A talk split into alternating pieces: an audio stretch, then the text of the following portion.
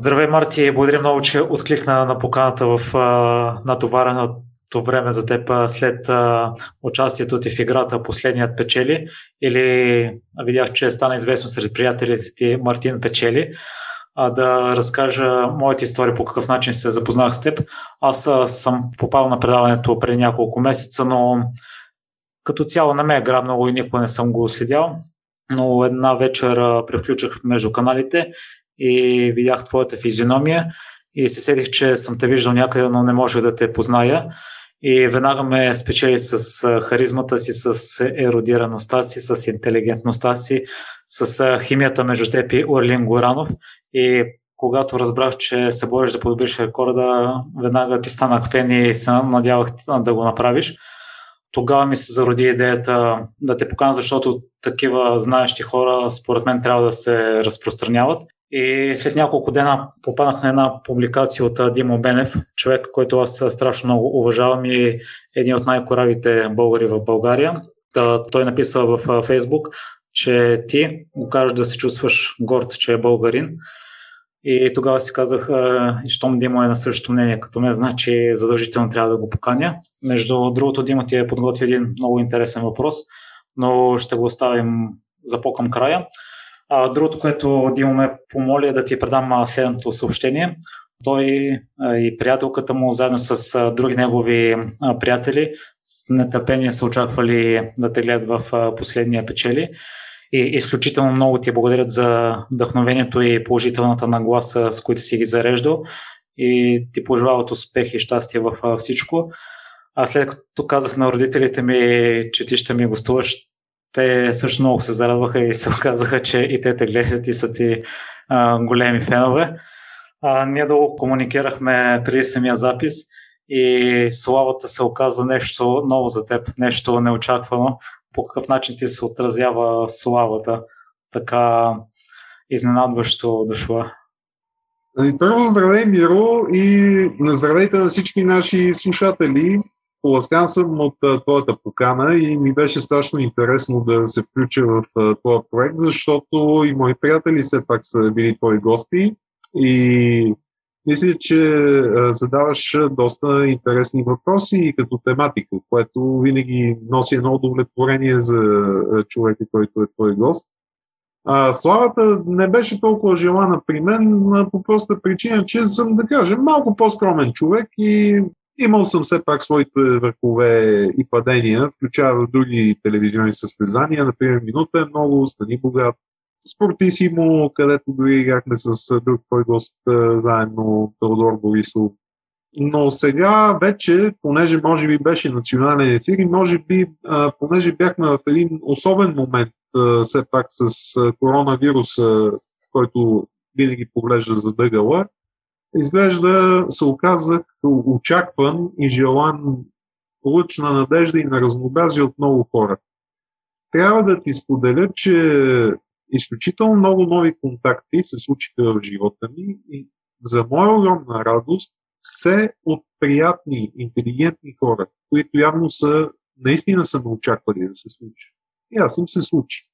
Те пък се случиха на мен, понеже в живота не съм кой знае колко контактен, Напротив, винаги съм бил по-избирателен, винаги а, така съм предпочитал един по-тесен кръг от а, приятели, които да ме обогатяват и аз тях. Винаги така съм обичал един културен обмен да протича между нас. В случая обаче бях летян буквално истинско цунами от а, желаящи да контактуват с мен, да имат буквално частичка от мен. Не искам да стигам нали, до най-фрапиращите моменти, но случи се шестима различни човека да ми прилагат да стана политик. Нещо, което нали, е странно изключително за мен. Още повече, мене не, бива, не ме бива много да лъжа и не ме бива да демагогствам. Аз харесвам думата демагог в чисти вид, водач на народа, а не някой, който го заблуждава. Но да, имаше и такива много-много странни предложения, които човек, който познаваш само екрана, нали, без да имаш нали, пълни подробности за него, за неговия стереотип, неговия менталитет и така изведнъж да ти щакне нали, някаква идея във въздуха. Е, не, просто дори да съм по-умен от тия 240 човека, не бих станал политик никога. Но, но славата е хем приятна, хем неприятна. От тази гледна точка, че в един момент не можеш да се обърнеш буквално, засипан си от предложения за интервюта, а хората искат да комуникират с теб, има по-напористи сред тях, които имат нужда да кажат нещичко, има хора, които искат просто да изкажат пък една елементарна благодарност, за което аз самия трябва да, да кажа, че съм трогнат, защото не съм очаквал толкова много най-различни хора, включая ученици, включая професори, включая хора от младсинствата, включая хора а, съвсем обикновени да се трогнат и да се зарадват толкова от мен и от моето участие. Но изглежда добрите ми качества са успели да се проявят по възможно най-удачния начин в предаването. Аз така знам, че имам някакви такива все пак. Въпросът беше, че може би за първи път в живота ми успя да се случи така, большинството да бъде на моя страна. Аз прочетох и съобщения на малък процент от хора, които не са на твоя страна и едно от обвиненията, което изтъпваха е, че не знаят нищо за теб. Та се надявам след днешното участие да могат да си отговорят на въпросите. Ще ми първо да започнем от десото ти. Ти още на 3-4 годишна възраст си се научил да четеш, научил си се на таблицата на умножение преди училище и в училище ти е било скучно. Родителите също са потиквали това желание за знание от теб. Ще разкажеш ли за малкия Мартин? Да, ще разкажа, разбира се. И за мен удоволствие да се върна толкова назад в годините. Действително, аз буквичките ги знаех преди да започна да чета. Вероятно на, на 3 и на 3 години и половина съм ги знал вече по-отделно. Моята майка много се занимаваше с мен в това отношение и тогавашните типове книжки не се различават кой знае колко от сегашните, но просто трябва да има наистина кой да се занимава с детенцето, за да може то просто лека по лека да започне да навлиза в, в, в, азбуката. А, аз не смятам, че е много удачно това, което правят много родители, нали? децата да им бъдат а, предоставени в детската градина и в последствие в училище и там едва ли не с фония да се наливат а, знанията в главата. Винаги съм бил против това. И просто по себе си го разбирам, че по-удачният вариант е да имаш действително родители, които да а, бъдат а, с теб а, възможно най-добри и да се опитат да ти обръщат внимание преди всичко. Моята майка ми обръщаше много внимание и резултатът беше, че на 4 години, само и само защото страшно много исках да разбера какво се казва в книжката за Пинокио, много ми харесваха картинките, аз в крайна сметка прочет. И естествено, страшно много а, ме водеше в тази мисия с четенето идеята да знам действително за чувство предаване Студио Хикс дали ще го има в а, програмата. А, все пак едно 3 годишно дете, реално 4 годишен, нали, трудно може да направи а, разлика между а, понеделник и събота, примерно, или вторник и неделя. Но в случая аз явно с някакви свръх естествени способности съм успял да се задвижа по някакъв начин по пускостта на знанието. Сега някой ще каже, не е нормално дете на такава възраст да тръгне по такава пътека. Но истината е, че имах и случаи в детската градина, който тогашните ми учителки ми го разказаха след време. Аз имам, между прочим, ясен спомен за тази история. В детската градина аз бях сигурно едно от децата, което най-много а, не обичаше да спи. Там насила ни слагаха да спим на обед и аз въобще не съм си казал да спя. Сега гледах да се занимавам с нещо, било да рисувам, било нещо друго.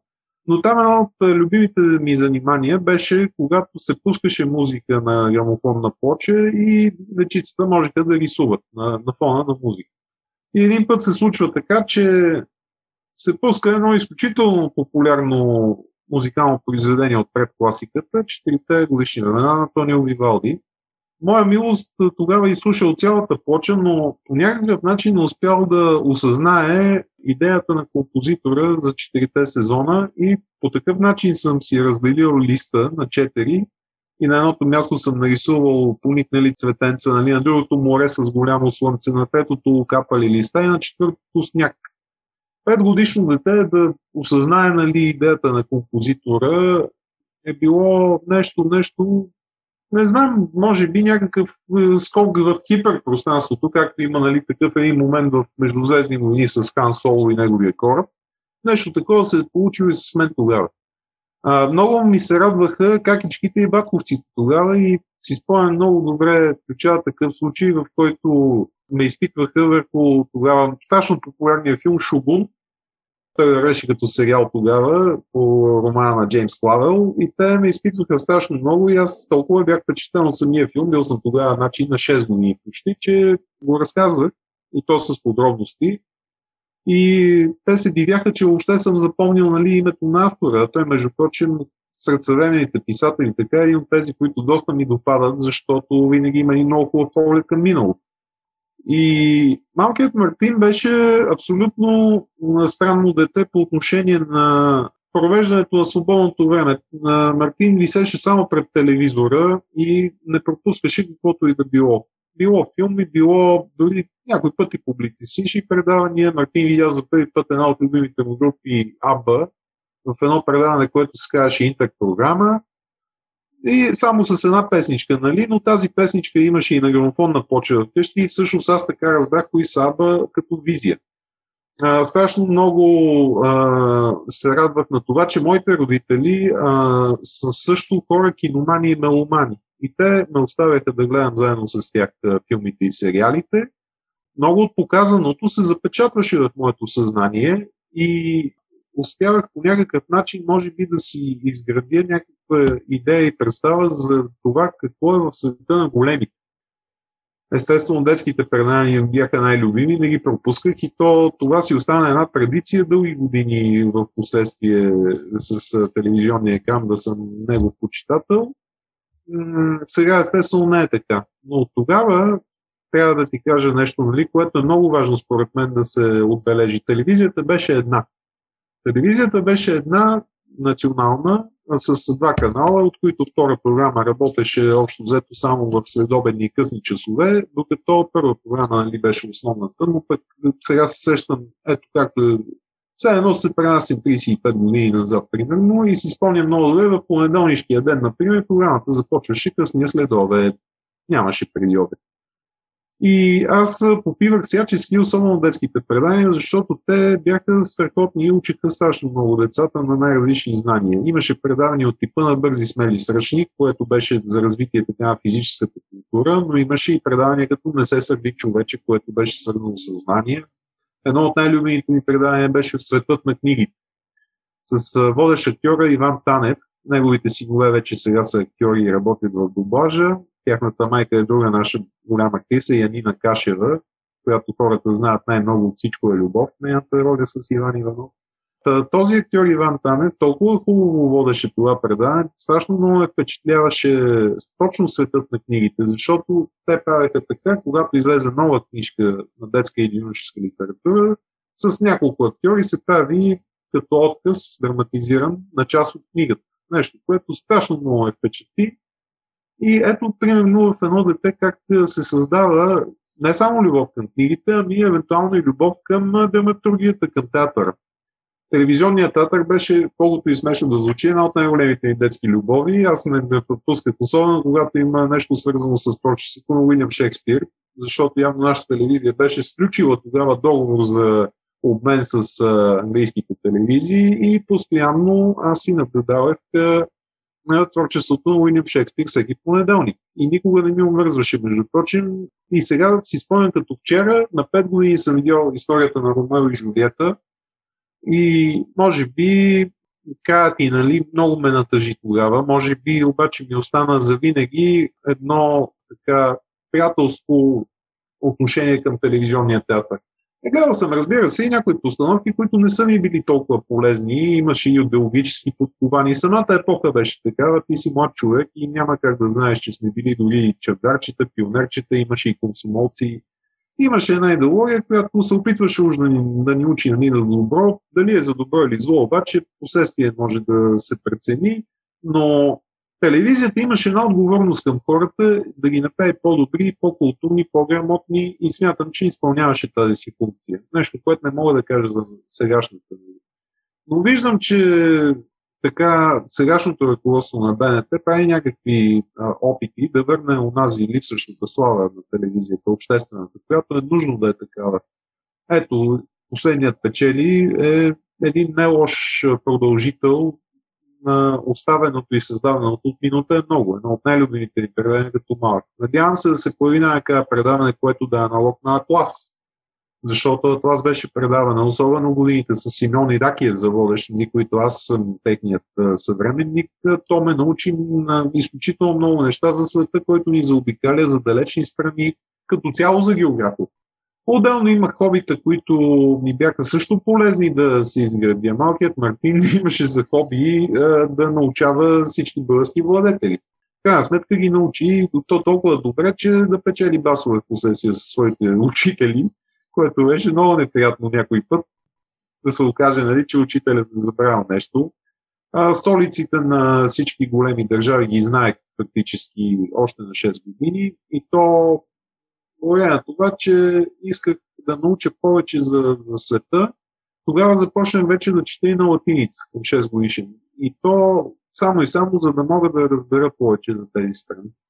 Естествено, имаше значение лично за, за развитието ми това, че някъде към първи клас за първи път реших малко по-сериозно да уча английски защото чуждият език също е един прозорец към света, не само книгата. Чуждият език позволява да научиш малко повече и да имаш възможност да ползваш други източници, които ги нямаш иначе готови и подготвени. Тогава интернет въобще не съществуваше като понятие, все пак трябва да отбележи. Той се появи доста по-късно. Независимо, че тук е момента да кажа за всички хора, че интернет е създаден много по-давно и дори е използван още по времето на Вьетнамската война, но по военни причини просто е останал засекретен. По същия начин и GSM-а. GSM-ът е създаден много преди аз да се родя, но остава засекретен като технология заради военните а те са тези, които първи гледат. И аз по тази причина смятам, че и коронавирусът, те са първите, които гледат да изпробват нещо ново и коронавирусът вероятно е биологично оръжие. Това е лично моето мнение. Не може да не говорим за него, за съжаление. И се, се връщам на него като тема. Когато аз бях малък, бях доста болнаво дете, между прочим. Сега съм едър мъж с доста сериозна физика, но бях болнаво дете.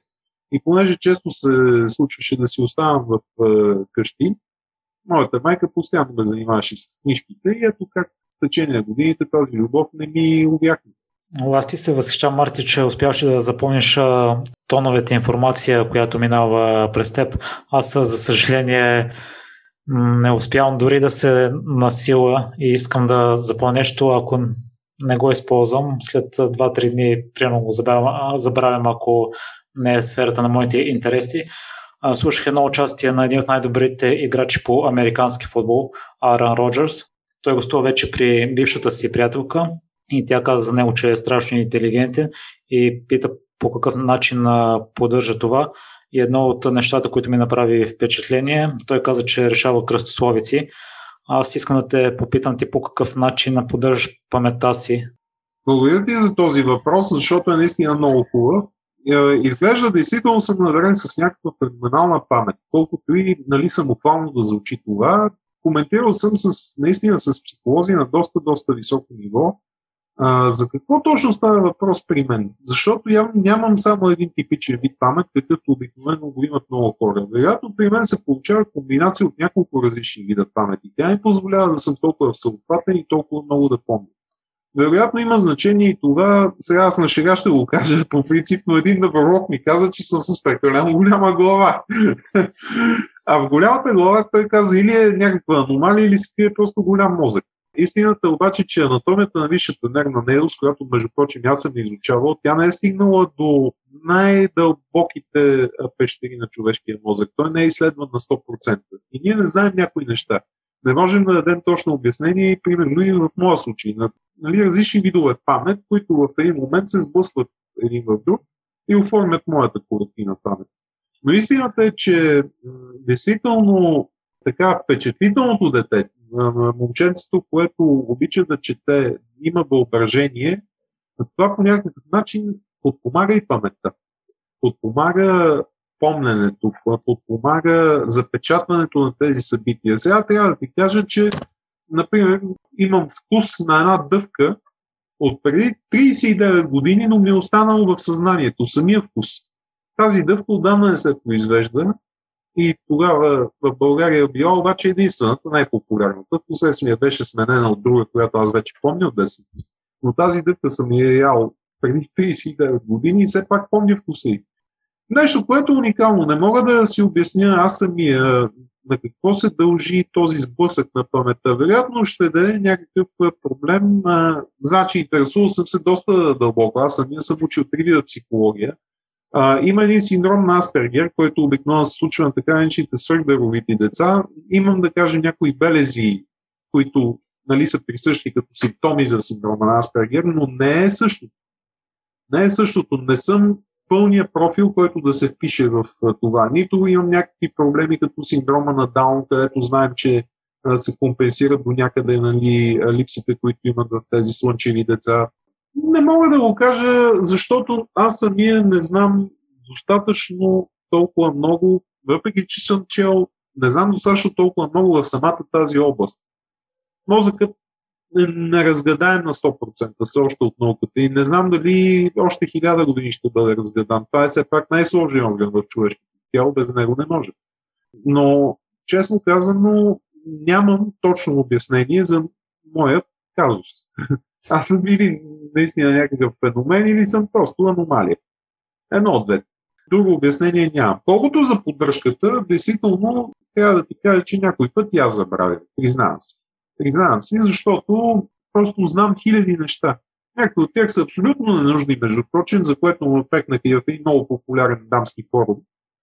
Но пък е, идва момент в живота, в който се оказва, че това, което си натрупал, може пък да ти свърши работа. Може да ти свърши дори най-ненужното нещо, което си запомни от тази работа. И аз за това бих казал на всички слушатели, не си мислете, че това, което помните е ненужно не се знае кога ще ви свърши работа в живота. Дори ако щете един актьор, един филм, не, мене са ми се подигравали, трябва да ти кажа честно, за тази любов към старите филми особено. Но за мен е било огромно удоволствие да ги гледам. Естествено, че знам а, по имена силно 99% от българските актьори, просто защото съм ги гледал толкова много пъти.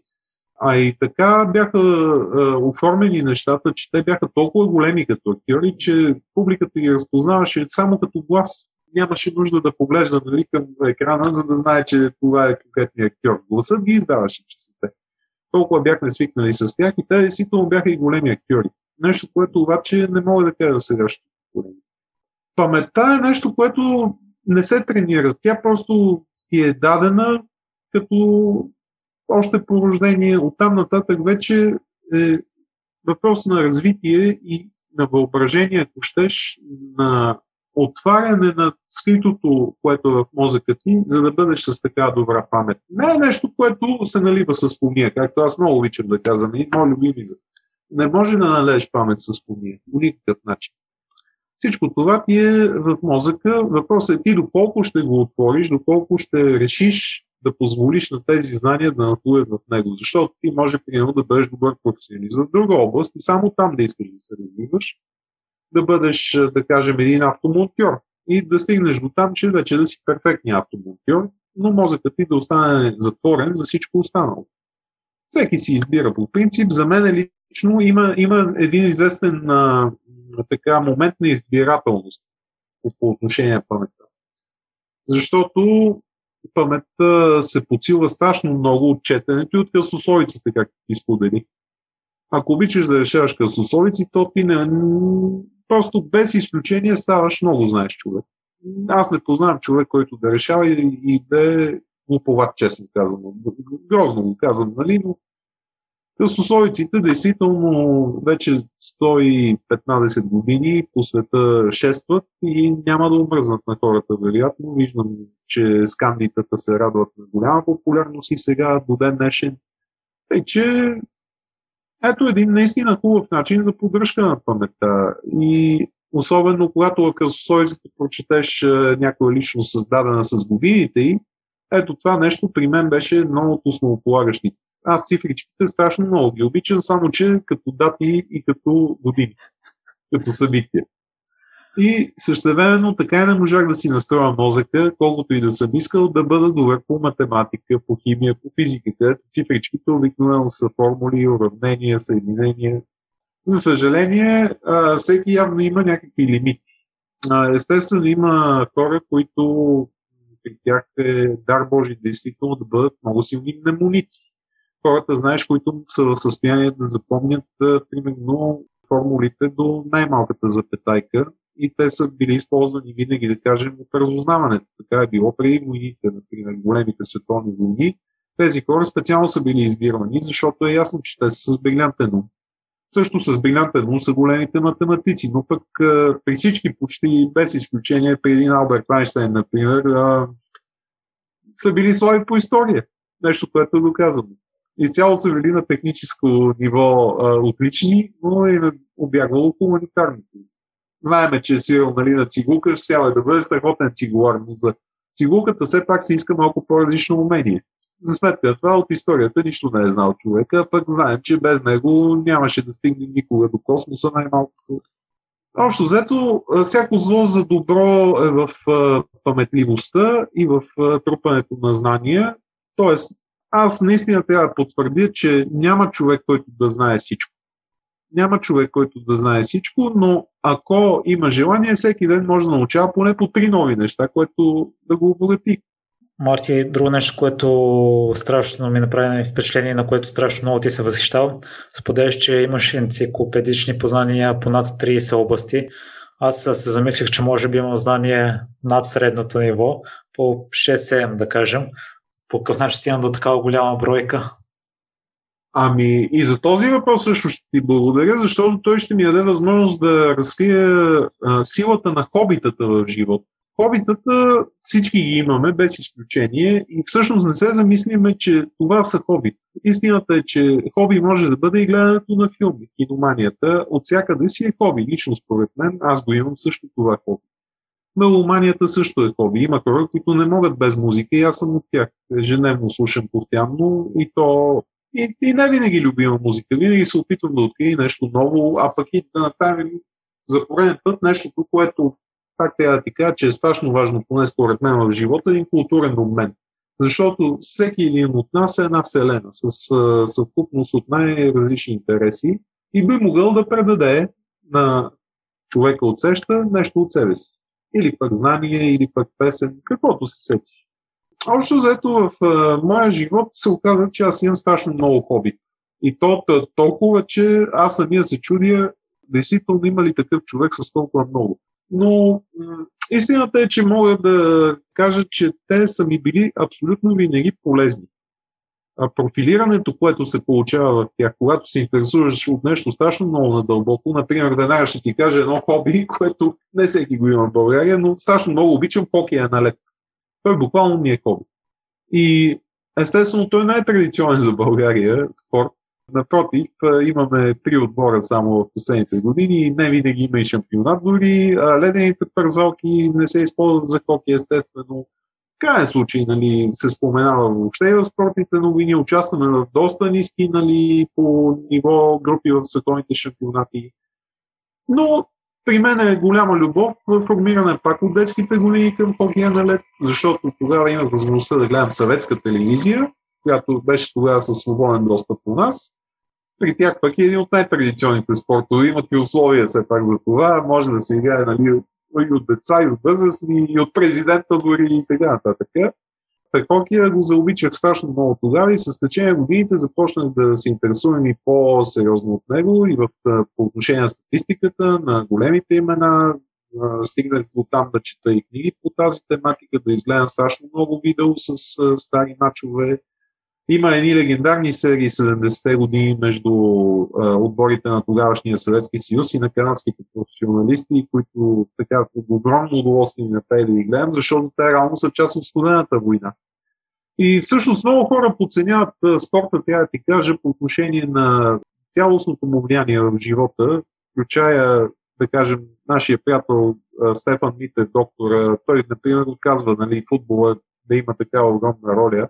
Но истината е, че а, спортът има огромно влияние и на мен също ми е помогнал в живота по някакъв начин, че съм такъв голям спортен фен, да науча страшно много за самите страни, в които, примерно, знаеш, хокей да науча за Канада ми беше страшно интересно, горе и на хокея. А, футбола ми помогна да имам един огромен поглед към света. Примерно, едно от първите световни първенства, което успях аз да наблюдавам така с по-сериозен интерес и с повече разбираемост нали, от моя страна, беше 1986 година. И аз тогава разбрах, че съществува Южна Корея.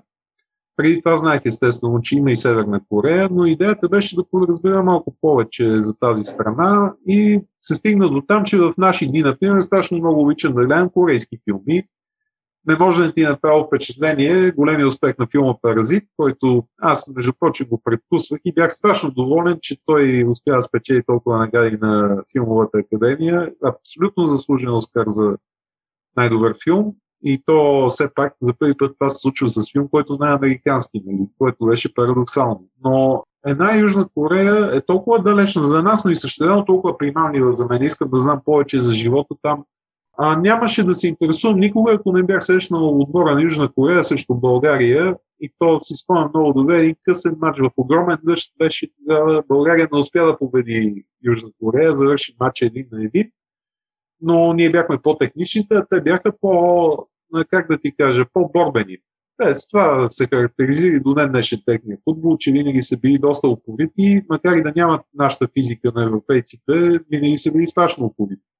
И ето как спорта помага да научиш нещо повече за една страна и да имаш и интерес към нея, който да се поддържа толкова години. Нали?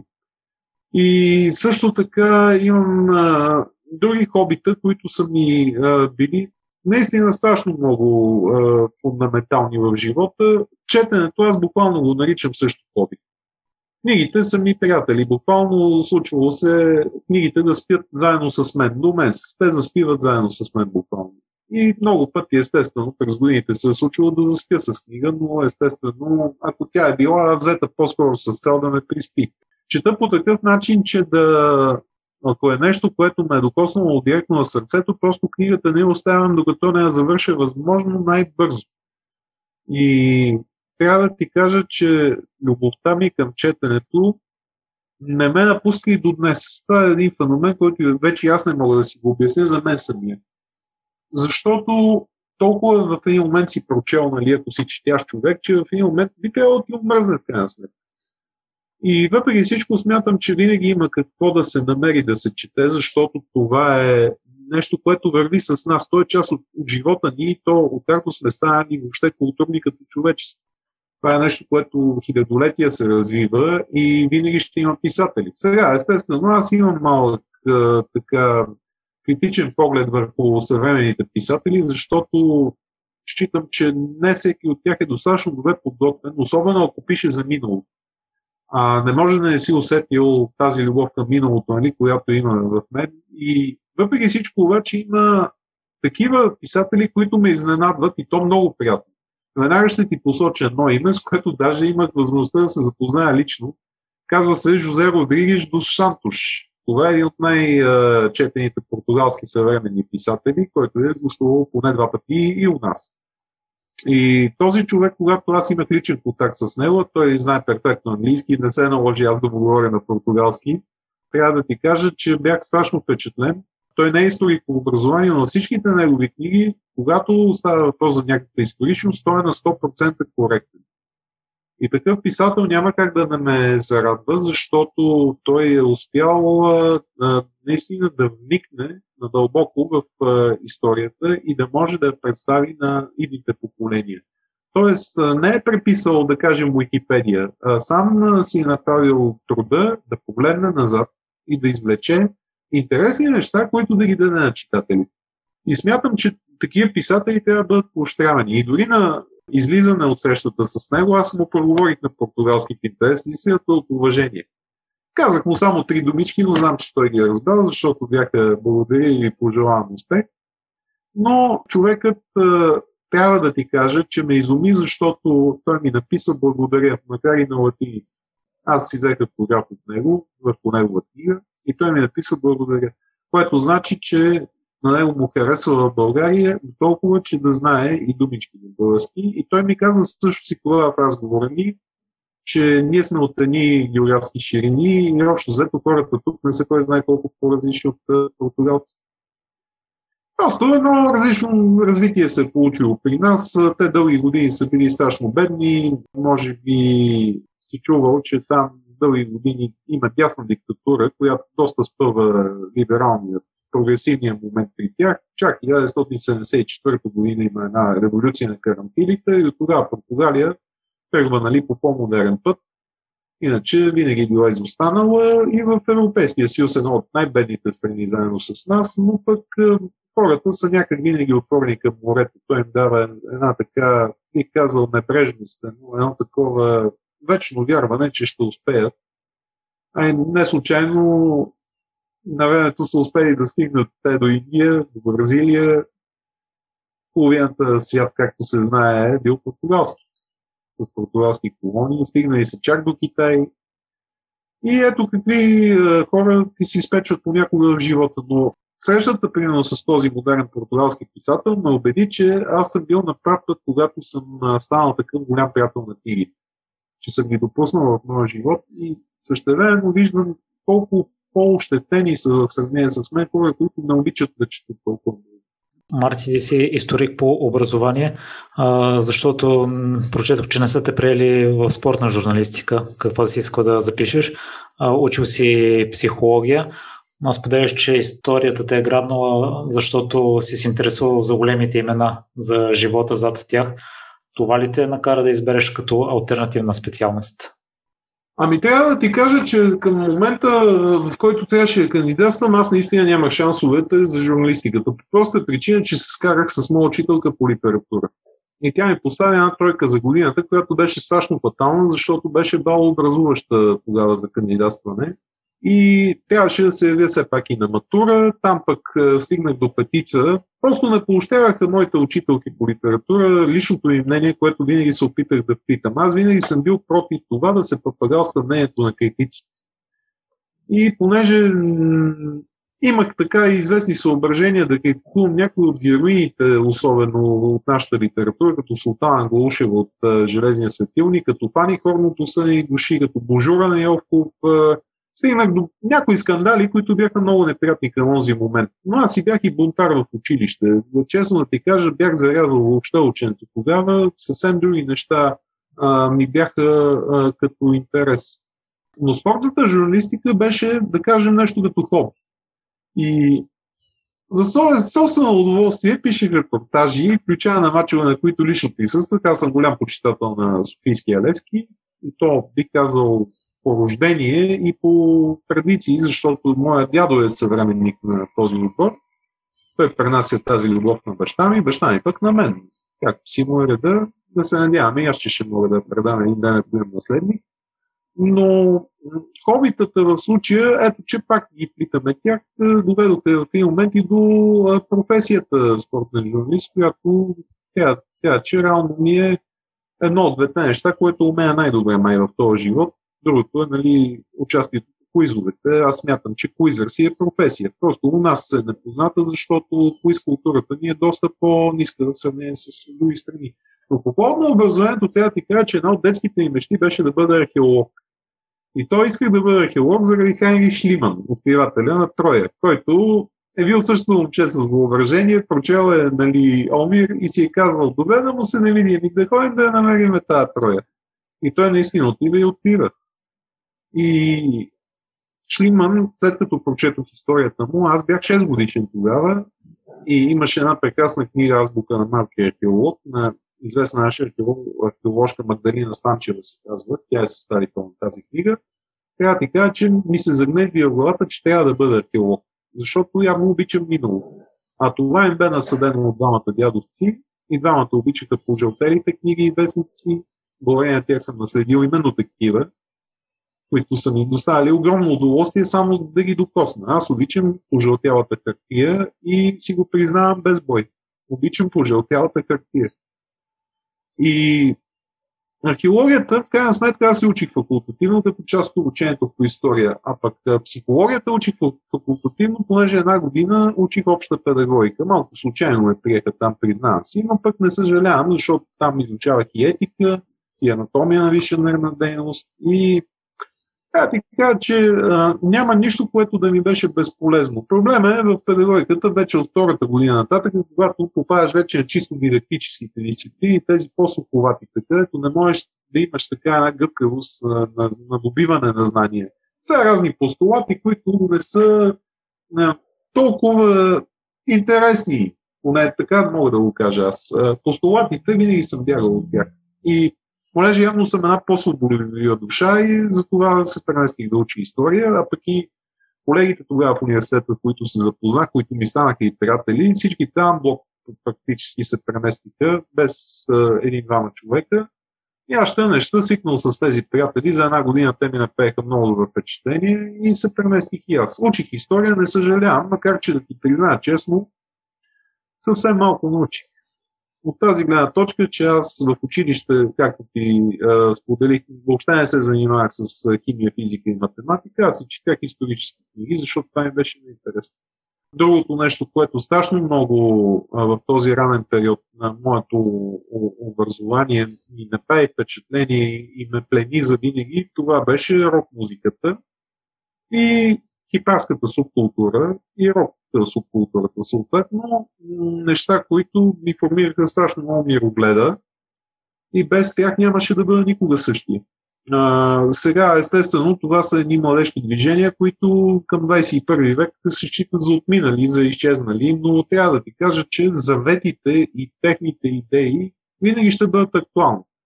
На хипи движението общо взето няма начин да не знаеш най-главния му девиз, ами то е буквално християнски, честно казано. И повечето хора, за съжаление, имат негативно отношение към хипитата, защото считат, че са наркомани. Това е абсолютно погрешна представа.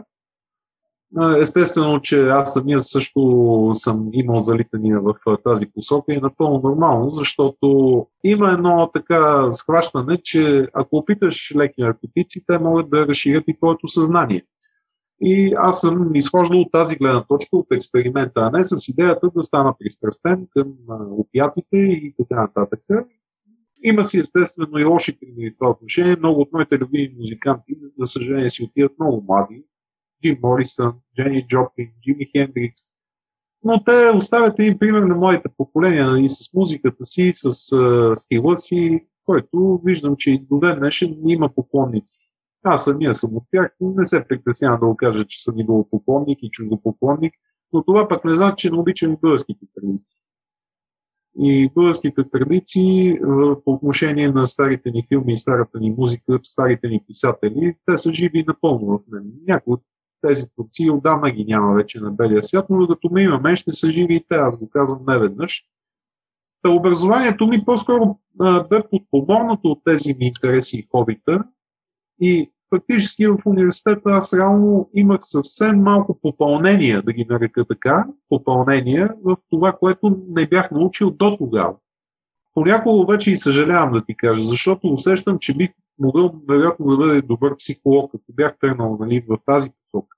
Защото имах отлични оценки, включая експерименталната психология, страшно много ме интересуваше. Аз много обичам опитите, и експериментите и имаше възможност с един голям наш преподавател в тази област да поработим и известно време и той ме убеждаваше, между прочим, да тръгна тази посока, защото твърдеше, че имам талант.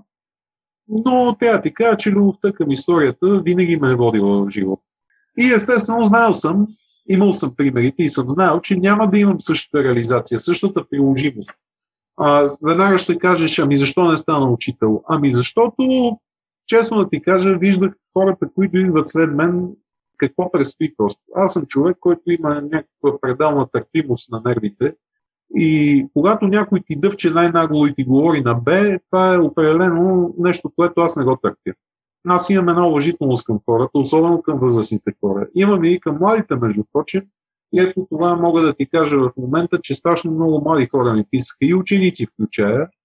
И те показаха едно много изненадващо уважение към мен. Не съм го очаквал, честно казано, но аз на своя ред показвам уважение към тях и се опитвам да им дам насоки как да станат като мен.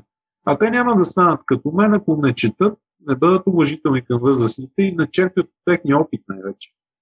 Винаги от възрастните съм се стремял да почерпя нещичко, което да ми отползва по-нататък. Дори да на пръв поглед да се стори абсолютно незначително като, като факт, като значение, но човек се учи докато той е жив. Това е една много, много изтъркана максима, но е напълно вярна. Всеки един човек в живота ти можеш да направиш този културен обмен, за който говорим. И понякога университет, университетите не могат да ти дадат това, което могат да ти дадат хората. Това е истина. Марти, все пак се развиваш в а, двете сфери, които са ти най-големи хобита, спорт, журналистика и куизовете. По стечение на обстоятелствата не си се задържал много дълго на работните позиции, които си заемал. И вече спомена ситуацията с коронавируса. Със сигурност много хора са загубили работата си, ти също немалко време си безработен. По какъв начин се справяш с това? Тъй като при теб поставям впечатление, че една част ти е по твое желание. Пак ще ти благодаря за този въпрос. Много хубави въпроси си подбрал и някои от тях действително съм би казал, че ще изненадам ли хората, като им кажа моето мнение. Аз съм доста ексцентричен по отношение на работа. Не ми се иска, когато стана сутрин и да кажа да му се не види, пак съм на работа а, да има едно удоволствие и да има една радост, че ще видя пак колеги, ще видя приятели и че ще направим нещо добро. Истината е, че където и да съм бил, явно и аз имам някаква вина съответно, че съм някакъв по-труден за колективна работа характер и винаги избуквам, когато някой се опита да ме принуждава да правя нещо. И резултатите обикновено са били лоши, защото когато има някакво спокойствие и когато има някакво поне малко признание, човек това му трябва съвсем лекичко да бъде побутнат и той оттам нататък продължава в една по-възходяща посока. Но когато го няма този момент с взаимното уважение с началството, някакси губиш мотивация. А в работите ми, за съжаление, се се случваше така. Тръгваме добре, развиваме се добре и в един момент или свършват парите, или свършва уважението, или свършва лимита просто, който ми е бил отреден, за да докажа, че имам все пак качества.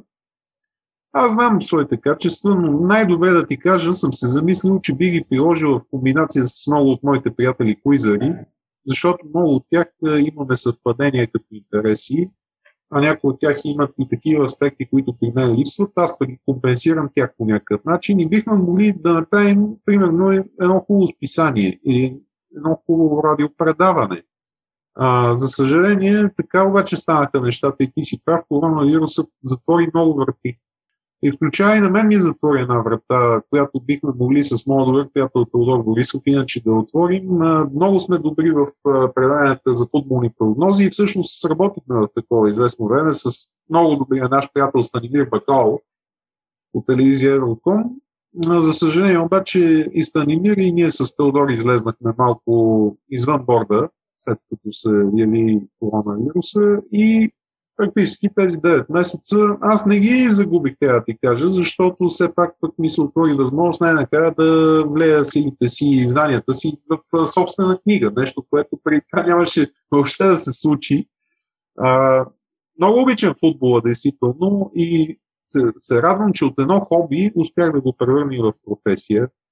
Колкото до куизовете, те са ми любов, вероятно, от първи клас, защото тогава беше първият куиз, в който въобще съм взел участие. И едно тогава в случая 7 годишно дете успя да победи. Куиза беше посветен на нашия национален празник 5 март и разказвал съм тази история и на доктор Вутев. Наградата беше а, един комплект по мастри, което тогава беше наистина а, много престижно, защото струваха доста. Тогавашните пари бяха съвсем различна покупателна стоеност и имаше дори понятие като кореком, което много деца сега и по-млади от мен едва ли ще говори нещо, но за да дадеш тогава шоколадово яйце Kinder Surprise, трябваше да имаш 60 американски цента и да си го купиш само от този специален магазин. А, оттам можеше а, да си набавиш конструктор Лего само от това място. Иначе никъде другаде свободно не се продаваш. И естествено много дечици са плакали за проклетите долари, които тогава човек можеше да получи естествено само ако работи в чужбина или на черния пазар. Естествено, на черния пазар имаше една постоянна спекула. Официалният курс на долара беше 93 стотинки за долар. Си го спомням много добре, към 1986 година беше така. А, но всъщност на черния пазар беше по 3 лева за долар. А 3 лева бяха страхотна сума. Тогава, особено в очите на едно дете, страшно много неща можеш да си купиш.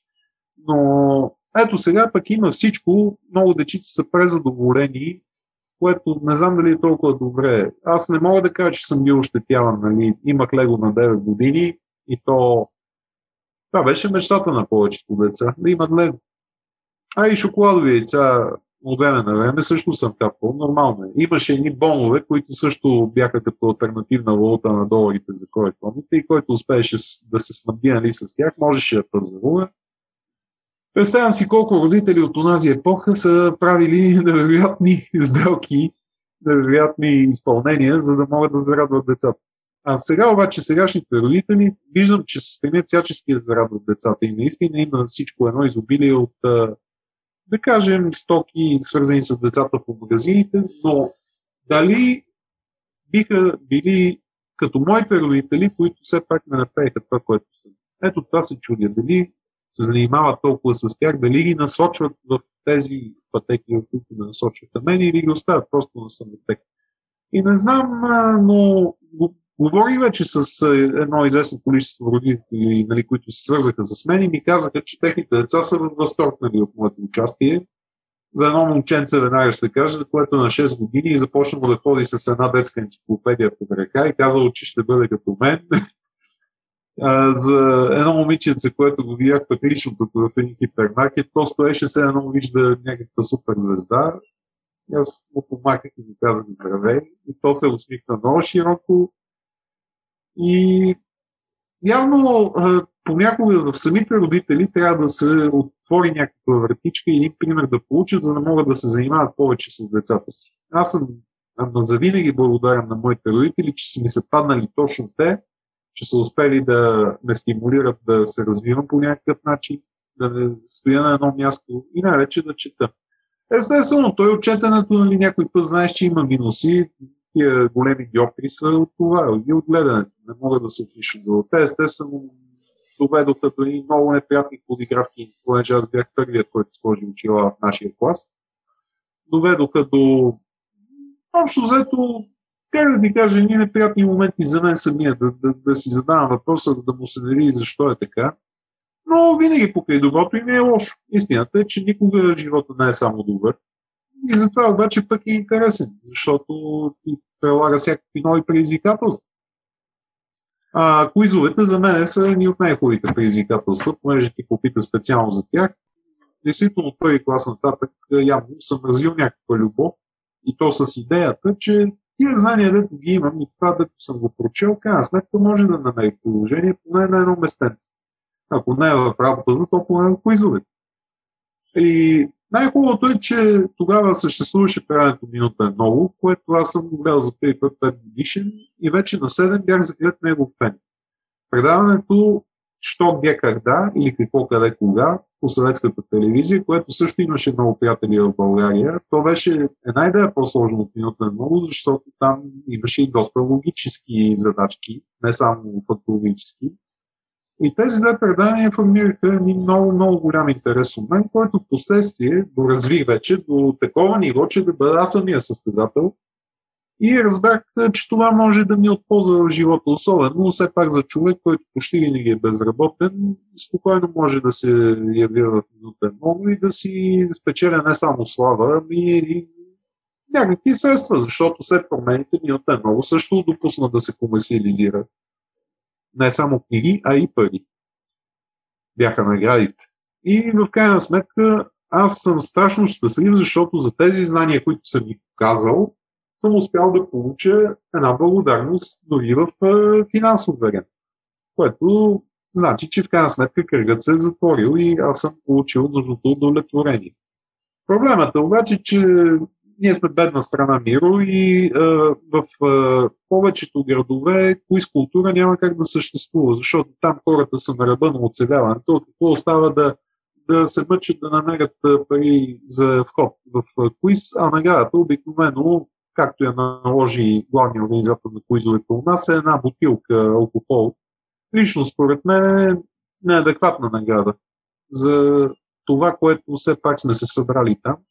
Последните пет години трябва да ти кажа, че вече не съм толкова активен самия аз по куизовете, а и нашия отбор, който беше нескромно казано най-силният в София, се разпадна. И то по пряка вина на организатора, който е от Пловдив. Но пък от друга страна, винаги съм му бил благодарен, че той успя да пренесе културата в столицата, понеже в Пловдив тръгна, нали, като най-масово. Сега в момента във Варна пък е, хората се радват най-много на куизове. Естествено, пандемията позатвори малко въртите на заведенията и в момента сме в застой. Но цялостно като куиз култура ние успяхме най-накрая да стъпиме на картата на Европа. Значи, за сравнение, трябва да ти кажа, че в една малка страна като Ейре, Куизовете са още от средата на 80-те години традиция. Когато аз бях сам там в Дъблин, ми е впечатление, че почти във всяко заведение има. Традиция се е оформила при тях, която при нас бяга. В Белгия, която общо взето е страна от нашия калибър и на всичкото отгоре знаеш, че е дуалистична смисъл има фламандска и има и френска част. В френската част куизовете въобще не са разпространени, но в фламандската са като религия. И между прочим, белгийците са и на второ ниво като качество на световните шампионати. Те са вице-шампиони след англичани. Но в Белгия, понеже аз говорих с техния капитан, който е директор на училище, още от 1987-8 нататък в училища, забележи, в училищата куизът започва да се вкарва все повече и повече като една извънкласна форма на обучение. И за съжаление трябва да го кажа, че Белгия не е с нищо повече от България, но поне в това отношение светлини години пред нас. И на мен ми става много жално, Марти, като разбрах, че са ви изгонили от а, някои куизове. Ако изключим а, бизнес въпроса на страна, а, за това, че ти ми каза, не сте правили достатъчно оборот или заради вас други отбори не са искали да участват. Лично аз с моят състезателен характер ще искам да се съревновавам срещу най-добрите и според мен собствениците трябва да ви използват като реклама. Ето, заповядайте при нас, ще може да се изправите срещу най-добрите куизари. И се замислих, че част от хората мразят победителите. Ти имаш ли обяснение защо? Нормално е, защото всеки, и особено всеки средно интелигентен човек, който все пак наистина чете, гледа филми, слуша музика, а, би трябвало все пак да има едно малко по-високо самомнение за себе си. И е нормално е да, да е така, защото виждаш какво се получава в последните десетилетия. Точно това исках да покажа аз. Това роботизиране, това неглижиране на цялостното четене води до едно цялостно западане на общата култура Миро. А само да ти кажа за сравнение, 1985 година, нещо, което съм го казал навсякъде, и мене ме научиха тогава първокласника, че ние сме на второ място в света след Израел. И тази обща култура ние допускаме да се губи. Защо? Защото ето казваме за, нали, за средностатистическия човек, участник в куизовете, че той все пак има така едно самочувствие на знаеш човек. Да, обаче неговите приятели, примерно, след тях няма такива хора, които нямат по същия начин такива хора, които да са запалени с тази искра на куизовете в тях. А биха могли нали, да положат някакви усилия и да се пробват, просто да видят къде се намират. Дори да завършат последни, по същия начин а, и при Олингоранов, между прочим. Аз съм агитирал много хора да си опитат възможностите, защото не трябва да се подценяват. Разбираш, това подценяване, което се получава, то е напълно логично обаче. И има и все пак и други проблеми по отношение на това, че а, широкия какво е познат и се оказва, че има все пак хора, които въобще не ти импонират а, по никакъв начин и не могат да те обогатят с теб самия. А ти чрез общуването с хората малко или много ставаш по, повече знаеш. Ставаш повече куизър, дори ако ще. Защото куизър е човек, който все пак има наистина и широк набор от знания, като понякога се иска все пак е, да има и достатъчно житейски опит, е, нали, да, да бъде достатъчно видял, да бъде достатъчно чул, да бъде достатъчно нали, пътувал дори, ако щеш, защото понякога спецификата на куизовете е по такъв начин оформена, че пътуващия човек да има предимство. Пътешественик. Така че съвкупност от много различни фактори позволява нали, на човек да бъде добър куизър. А това, че има известно лошо отношение от страна на организаторите, е нормално да е така, защото те естествено искат да печелят. Тях не ги интересува, че има един отбор, който наистина е най-добрия и винаги печели. Тя ги интересува те да печелят и да има по-голяма масовост. Когато постигнахме масовостта обаче, организатора взе, че си вкара автогол дори намали и тогава наградата, все още беше парична. И отказа доста хора. А пък честно казано, все пак нескромно нашия отбор беше съставен се от участници в минута е много. Хора, които общо имат над 52 победи в предаването, което горе-долу означава една година от историята на минута е много колективно, нали, като поведи ги И Пламен Младенов, моят капитан, изключително голям играч, нали. Теодор Борисов, Лазар Петров, и дори някои от по-малите ни състезатели, като Влади Бекеров и като Иван Петров, и те имаха победи в минута. Така че представяш си за какви хора става дума. И, на куизовете, естествено, не се приемаше много добре наличието на Хегемон, а, аз усетих това отношение и заради участието в последният печели, защото и там а, усетих, нали, вярно, че са нали, малък процент, те са младсинството неодобряващите, но и там усетих така известна злоба, защото какво от това, че знам нали, старите филми, какво от това, че знам, че старата музика нали, е, кой изпълнява дадена песен нали, и такива неща. Ами аз им казвам, ми научете и вие толкова и се явете в предаването, Вечно ми пречи регламента на втория кръг, вечно нещо не е наред, било косата ми, било бакенбардите ми, било дрехите ми, накрая регламента в крайна сметка пречеше. И аз реших да зарадвам тия хора, нали, с uh, отпадането ми най-накрая, защото и аз самия усетих, че ставам клиширан. Но трябва да ти кажа, че някой път действително е добре да намериш точния момент, в който да се отеглиш от сцената. Защото не трябва да и досаждаш на тези, които първоначално си бил симпатичен. Защото имаше такива хора, които си го казаха в прав текст. Аз все пак се интересувах нали, от мнението на публиката. Няма как да не се интересувам, защото играя и заради тях. Истината е, че не играя само заради собствено удоволствие.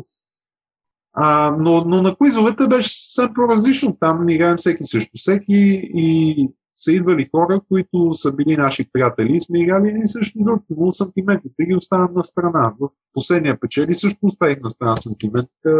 Се изправи също Гаврил Янков, който е един от двамата състезатели в минута, които най-много съм уважавал по принцип, които считам за най-големите състезатели. Трябва да ти кажа, че наистина винаги ще има едно мълцинство, което няма да одобрява куизарите.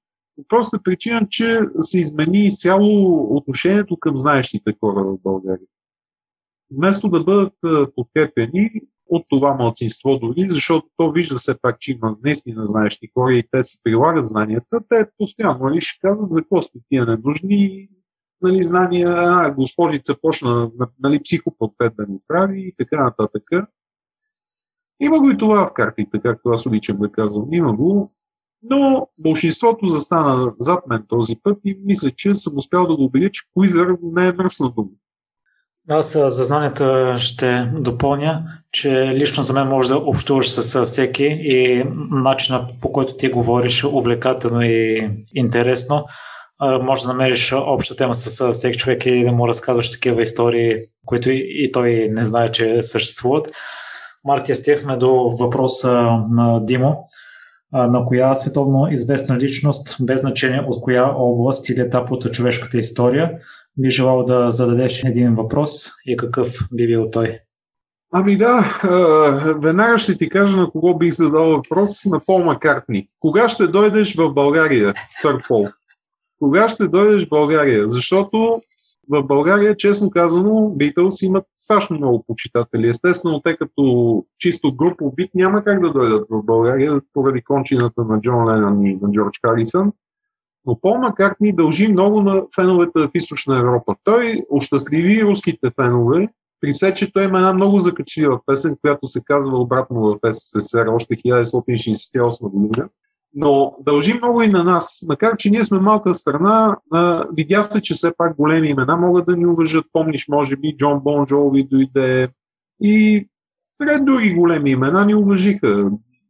Особено от старите рокаджи, аз имах щастието, огромното щастие да видя White Snake и Deep Purple, мои много големи любимци, които трябва да ти кажа, че така ме оставиха после цяла седмица без глас, но пях с удоволствие техните песни. Аз съм израснал с тези групи. Истината е, че Пол Маккартни е длъжник на българската публика. Би могъл да дойде тук, би могъл да иде и в Румъния също, и в Югославия. Извинявам се, вече е бивша Югославия, но в Сърбия, защото това са страни, в които Beatles просто са много символни. Изключително символни, изключително ценни и важни за цели поколения, които са раснали в тези страни. И те са давали а, надежда, давали са а, на хората, би казал, едно широко разбиране за света на Запад, за да се знае какво са творили техните връзници по същото време отвъд желязната завеса. Са най-великата група за мен, за всички времена, защото в съвсем кратичко време и по такъв простичък начин те обличат а, цяло движение за себе си. Цяла революция правят. И това, което проповядват е най-важното, че само любов ни е нужна. И много ми се иска, ако Пол Маккартни някой ден стигне това подкаст до него, да се сети и да мина насам. Още е жив и здрав, както виждаш, на 78 години, но енергичен като момче, нов албум има на лице, един човек, който обича публиката. И точно за това ме яд, че обича публиката и не идва в България. И сега трябва да се чуди човек как да се опитва да пътува в чужбина за концерти. Естествено, познавам такива хора, които са си късали от залата, за да могат да видят своите големи любимци. И свалям шапка на тези хора, че специално и нарочно пътуват в чужбина, за да се сещнат, макар и малко по-далеч, нали, не е толкова близо, със своите най-големи идоли.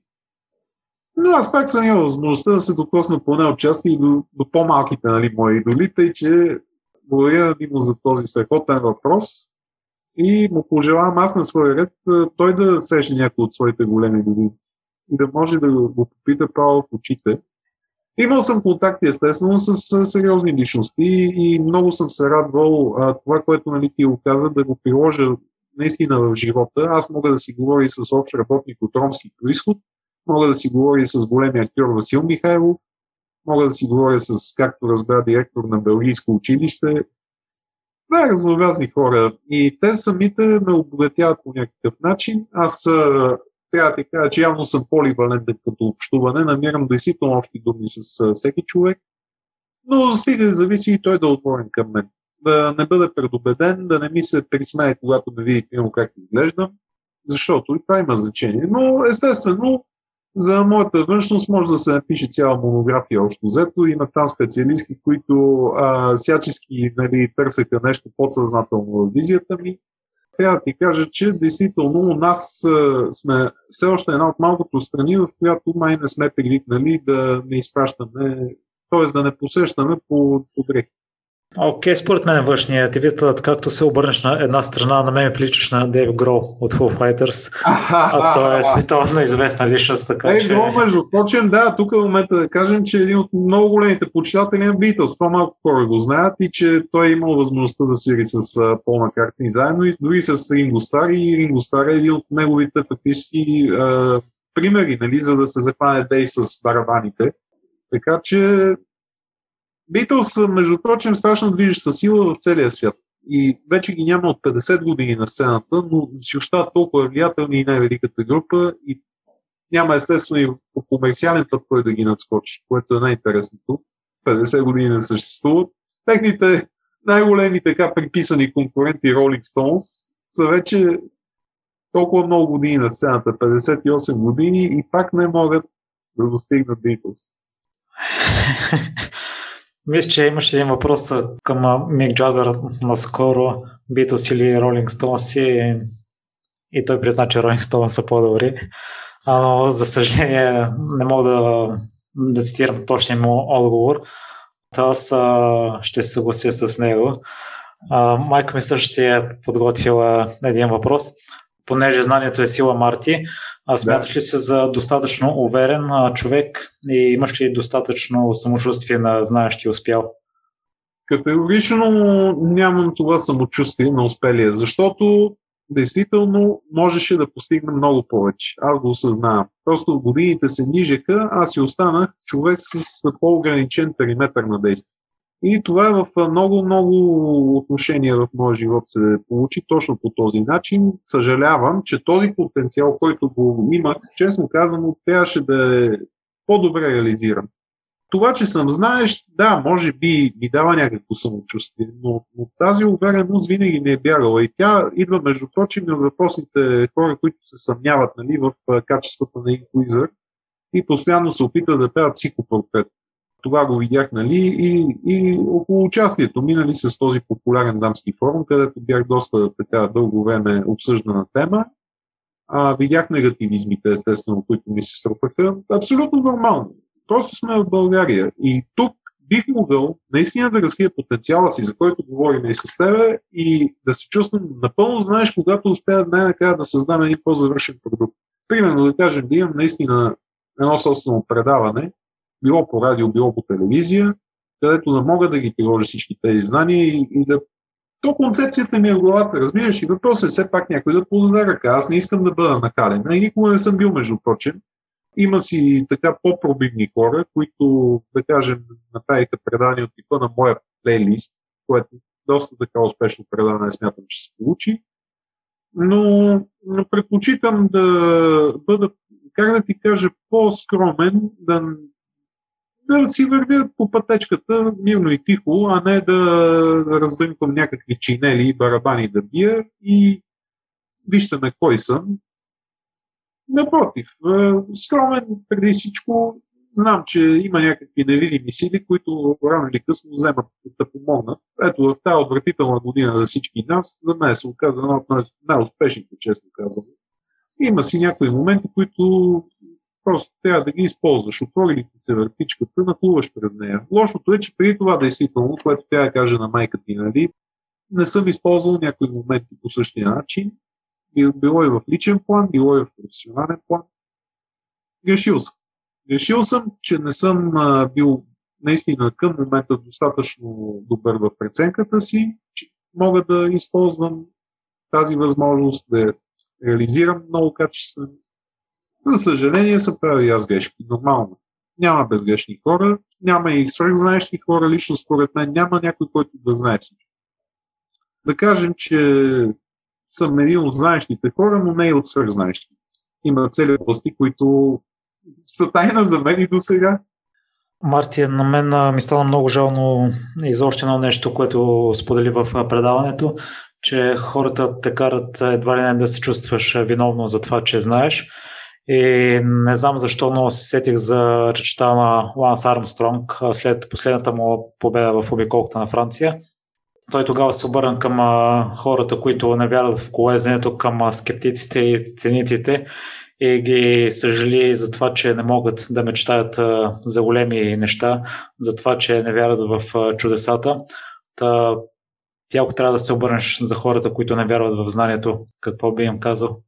Ами не бих подходил като Ланс Армстронг, защото той в крайна сметка знаеш, че се уразили тотално, след като се оказа, че всичките му постижения в крайна сметка са били фалшиви с помощта на допинг. И за съжаление, той е най-удачен пример. Независимо от рекорда, нали, който поставих в обиколката на Франция, той е лош пример за мен специално. Аз бих казал, че знанията са нещо абсолютно приложимо, независимо от какъв калибър са и, и те самите имат знания, но те не го осъзнават. За тях просто дразнещо е това, че някой знае повече от тях.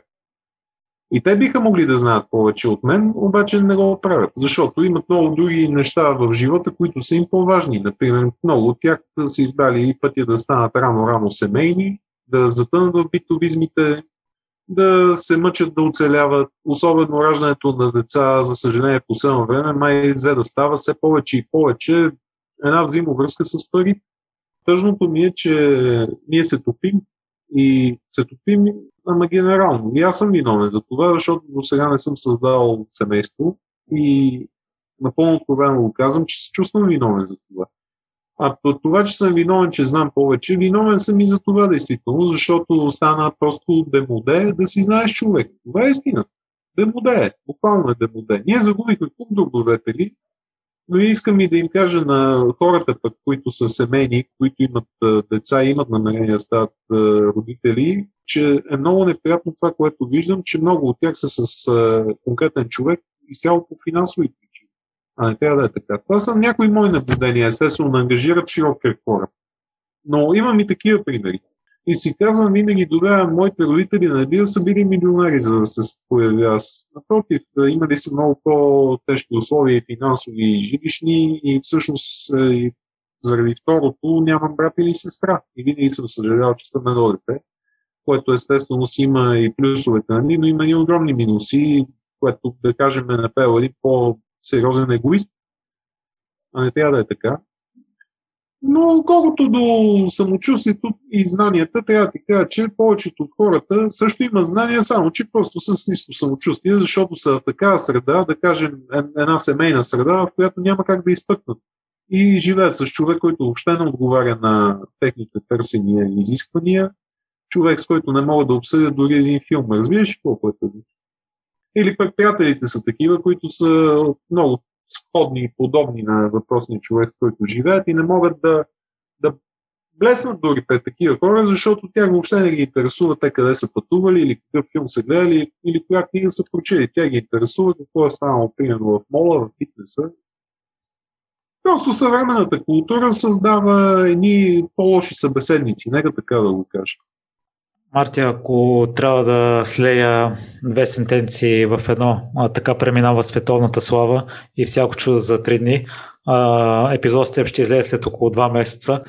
Ако искаш а, славата ти да се възобнови и хората отново да ти пишат, къде могат да го направят? Ами, за сега не мога да ти се оплача от липса на внимание, напротив, постоянно има някакво търсене за мен и за интервюта, и за дори лично контактуване. Аз не мога да откажа на никого. И това се зареках, че ще бъде така още от самото начало, още при моето участие, нали, когато знаех, че ще играя защото нескромно казвам, има все пак някакво предчувствие, че може да се получи нещо подобно. Аз съм все пак играч, който все пак има някакво реноме на професионалист, представя се България все пак на световен форум и знаех си, че ще има интерес към мен. Когато поотмина естествено тази вълна цунами, която ме върхлетя, хората винаги могат да ме намерят в социалните мрежи аз никога няма да върна. И във Фейсбук имам профил, който всеки ден естествено го посещавам. Има възможност да пиша с хората. Някои дори са изявявали желание да се чуем, да се виждаме. Лични контакти също не бих отказал. А, стига естествено да би могло да победим всички ние колективно проклетия коронавирус, който ни промени живота, смятам, в една доста лоша посока. И ако успеем да се справим с него, аз лично обещавам, че не бих отказал сещане на никого за мен са ми удоволствие, че има хора, които искат да общуват с мен. Преди това ми липсваше и го признавам. Липсвало ми е от гледна точка на това, че може би аз самия съм по така човек, който има някаква дистанцираност от останалите. Аз по-скоро винаги съм усещал бодлите на паралежа, отколкото погалване. Нека така да се изразя. Най да кажем и за твоята книга, която също могат да си я закупят. Да, книгата ми е посветена, между прочим, на две от най-големите ми любови явно в живота футбол и куизовете. Книга, която е във вид на футболен куиз, посветена е на големия английски клуб Ливърпул, който ми е любимия отбор в чужбина. И книгата беше създадена по такъв начин, че да е първа по рода си в България и най-вече първа авторска по отношение на самия клуб Ливърпул, което лично смятам, че е едно от малкото от достоинства така на книгата, защото всеки ще каже, бе ти откъде ти хрумна, нали, такава идея.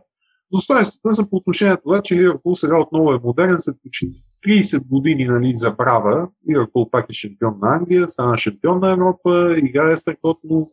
Юрген Клоп е начало един харизматичен треньор, който аз му завиждам за, за успехите, защото е страхотен и изповядва общо взето и мои максими в живота.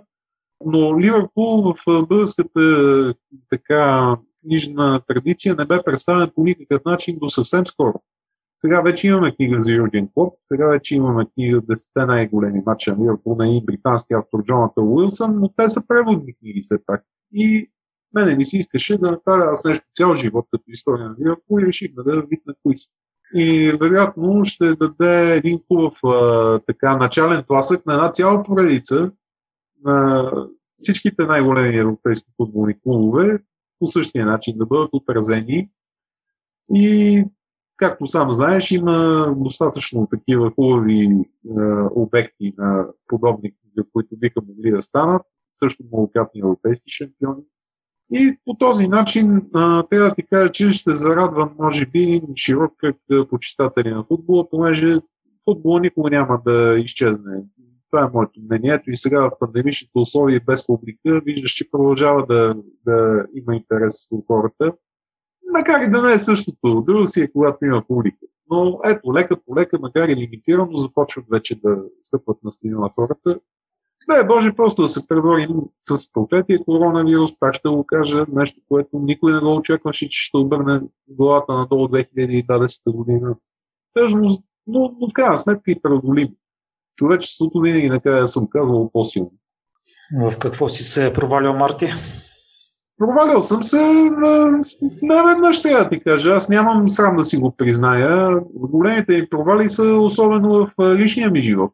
Там така и не успях да убедя някоя половинка, че имам някакви достоинства и качества, за да поиска да създаде нещо по-сериозно, освен обикновеното приятелство. Но и за това си има време, трябва да ти кажа. Не съм си го поставил като някаква самоцел, а, защото може би е по-добре така да изчакаш точния човек, отколкото да отидеш и да се провалиш още от първия си опит. Има и такива естествено примери, които после цял живот се опитват нали, да, да идат на поправителен, както аз обичам да казвам и предаването, и поправителни обаче се оказва, че не е удачен. Трябва ти кажа, че се радвам, че не съм правил кой знае какви грешки нали, в това отношение. Но провала ми категорично е там, защото до сега като гледам, имам връзници с по две деца, нали, вече, които в сравнение с мен са успели да поне да постигнат нещо в това отношение и вероятно те са се борили по-успешно с живота, отколкото мен. Моите победи са на други места, още така се оказва. Но и аз трябва да ти кажа, че имам една дистанцираност от живота от тази гледна точка, нали, че аз обичам миналото повече, отколкото настоящето който обича миналото повече, това значи, че настоящето не му е толкова на сърце и не му е толкова важно и просто си търси други хора, с които да се качва на машината на времето. Аз точно това притежавам, една машина на времето. Който иска да се качи на нея, отива спокойно в други десетилетия. И смятам, че това са моите достоинства. Но провалите ми, естествено, има и на други места провали. Е, имало е провали и в състезанията, между прочим това, което считам за провал е моето участие в Стани Богат. Защото наистина сам се провалих от лакомия. При това казвам го без всякакви скрити чувства и скрупули. Лакомията ме доведе до там да не използвам един жокер, който трябваше да го използвам. Въпросът беше за 10 000 лева Изглежда усетиха моят алгоритъм на мислене самите автори на въпросите, той се появи а, и доста елементарно се подведох. Естествено, казаха ми хора химици, понеже въпросът беше в областта на химията, че е бил доста лесен, но за мен и най-лесният въпрос в химията е труден. така че а, подведох се тогава по собственото си усещане, че съм а, стигнал вече почти до върха и там нататък ще бъде вече много лесно. И се провалих. Провалих се, защото мой приятел, който беше телефонен жокер, за 3 секунди фактически щеше да ми помогне и оттам нататък продължавахме към по-високите суми, само че толкова ми е. И съжалявам, че тогава не ударих тежко, както аз обичам да казвам, и щеше да ме знае цяла България. Е, сега може и половин България да ме знае, ама след 9 години закъснение. Да, да знам. Казах ти, едни невидими сили има, които се случват в живота и явно не можеш да ги предвидиш. Аз иначе съм добър шахматист, много обичам тази игра и страшно обичам някой път да мисля три хода напред. И ако щеш по отношение на всичко в живота съм така, обаче някой път се случва някакво цунами или се отваря врата, която въобще не очакваш какво се крие зад нея. И този път не беше провал. Този път се оказа рок на изобилието, но всяко едно отношение. Като спомена, че сценаристите Страни Богат са усетили алгоритъмът и на мислене, Аз съм слушал истории за участници от Survivor, които вече са участвали в, в, в по-късните сезони, след като са видяли кои характеристики притежават победителите и са напаснали така играта си, че да могат да спечелят формата, т.е. един вид са надхитрили. Ти си преминал, може би, през всички телевизионни игри, свързани с съзнание. Тях могат ли да бъдат надхитрени? Или винаги сценаристите, както остане богат, могат да те поведят? Винаги накрая печелят сценаристите, защото те знаят много добре телевизионните закони. Ти знаеш, че се задържах цял месец в играта и малко или много да, много ме обичат хората, аз го осъзнавам. Всеки ден да получавам такива признания, които наистина ме докосват много надълбоко. Обаче винаги съм си мислил и за разнообразието. Телевизията си има свои закони и дори най-любимите сериали, знаеш, че в един момент се изчерпват и трябва просто да бъдат заменени с нови. Независимо, че актьорите са страшно любими и са се раздали максимално и че а, публиката има огромен интерес. Но ето аз изпомням много добре колко години от нея да бъде създаден нали, нов Twin Peaks. Самият Дейвид Линч беше направил толкова добър сериал, който се чудеше как да го надскочи. Аз съм страшен почитател на тази му работа и на самия него, един неординарен режисьор, който дава и същевременно много теми за размисъл на зрителите, но Twin Peaks му отне 26 години, за да го има отново. И въпреки всичко беше страхотно, че се съгласи да удовлетвори желанието на публиката да го има. Което е страхотно. Но едни и същи лица действително омръзват и аз а, не претендирам, че съм най-големия любимец. Страшно ми харесваше играта на Николай, например, Велики Търнов. Просто причина, че той е точно от моята лъп излят. И даже има и същото образование, само дето специализацията му е друга. Трябваше действително сам да си сложа как да ти кажа, гилотината буквално, защото иначе щях може би да се задържа страшно много и вече да стигна до такава степен, че когато ходя по улицата и хората да ми се връщат. Аз не искам да ми се връщат, а да ми се радват.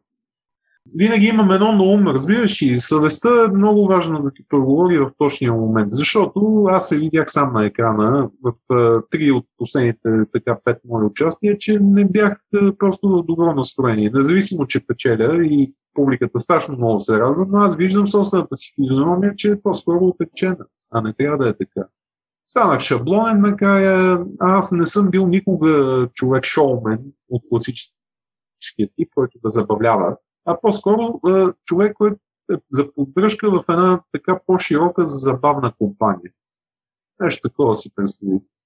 И когато си във главната роля, а нямаш достатъчно качество на шоумен, естествено, че трябва да прецениш по време да се оттеглиш. А с какво се гордеш най-много, Марти? Какво се гордея? Може би с това, че съм успял все пак да постигна нещо, без да съм толкова значим човек по отношение на страната, дори която съм, защото сме малка страна, но все пак хората ме разпознават. И имам явно така някакво добро усещане спрямо тях и те към мен по отношение на това, че ще се спра и ще разменя някоя друга дума с тях, ще ги поощря, ще си кажем нещо, което да обогатим. Аз ти го казах, всеки, всеки разговор е един култура до мен. Това е истината. И гордея се, че с мен разговорите винаги са дълги, напоителни и са едни качествени културни умени. Ето само да ти кажа, че се гордея наистина. А, някои ще кажат, а, ти си болен от логорея. И да, има нещо вярно, обичам да говоря, но трябва все пак да има и добри слушатели, естествено. Трябва другата страна на среща да не е мълчалива. Добрият слушател е този, който не само изслушва и взема участие. Трябва да има винаги диалогичност, а не да е монолог. Благодаря много за днешното участие, Марти, за културния обмен между мен, теб и слушателите. Аз разбрах, че не си ходи в Ливърпул и страшно много ти пожелавам да посетиш града. Аз имах възможността да го направя в началото на годината заради твоите любимци Beatles и заради песента Lane. А, иска да отида специално там да я посетя. И въпреки че не съм голям почитател на Битълс, много метро на града, да представям си какво ще бъде за теб като фен на Битълс и на Ливърпул.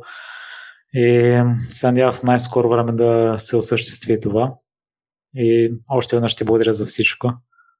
Благодаря ти за това страхотно пожелание. Естествено, завиждам ти. Това е като нож в сърцето, някой, който дори обича толкова много Beatles, нали, да е отишъл до Ливърпул и как да ти кажа, въпреки всичко си усетил атмосферата на този град. Сега ще те разсмея малко, може би, за финал, че се е случвало да сънувам, че съм там. И то два пъти в живота ми. И си казах, да, един ден ще ида. Това е мечта, която имам от момента, в който разбрах, че Битълс от този град, а пък тогава Ливърпул имаше един страхотен отбор, който беше достатъчно силен да става по-лесно европейски шампион, отколкото английски.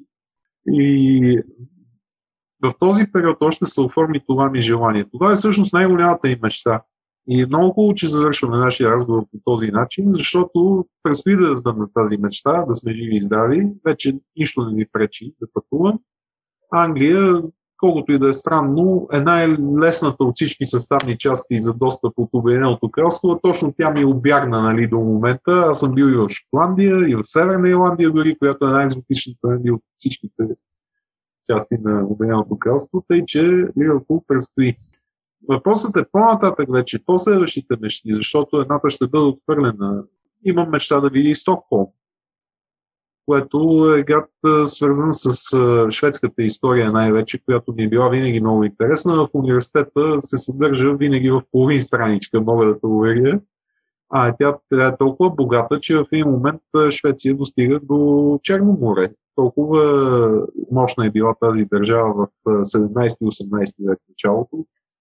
Естествено, любовта ми към Аба би ме завела в Стокхолм. Това е втората ми любима група и към една много-много известна детска писателка, която трябва да ти кажа, че ми е една също от много формиращите от моето детство ни огледани, Астрид Линкен. И аз съм общо взето, като един от нейните герои Калсон, но ме е красил, прилично дебел в ръцете на силите си, така че мога да ида да видя и Стокхолм по тази причина. И третата мечта вече е малко по-далечна. Сан Франциско, така наречената неформална столица на хипи движението учи с те години, с прочутия мост на Golden Gate Bridge, така страни прочутия затвор Алкатрас, полегатите улици с трамвая. Така че имам още мечти за изпълнение. Това е неговото човек без мечти. Може да се каже, че е приключил, както се казва, курса, но аз съм непримирим. Ще продължавам да си изследвам мечтите и на теб ти пожелавам още мечти да сбъдваш за напред. Благодаря ти, че остана до края. Ако този епизод е вдъхновил, изпрати го на трима приятели. А ако искаш да споделиш мнението си с мен, или да ми дадеш препоръка, пиши ми във Facebook страницата на Непримиримите подкаст. Осъмих на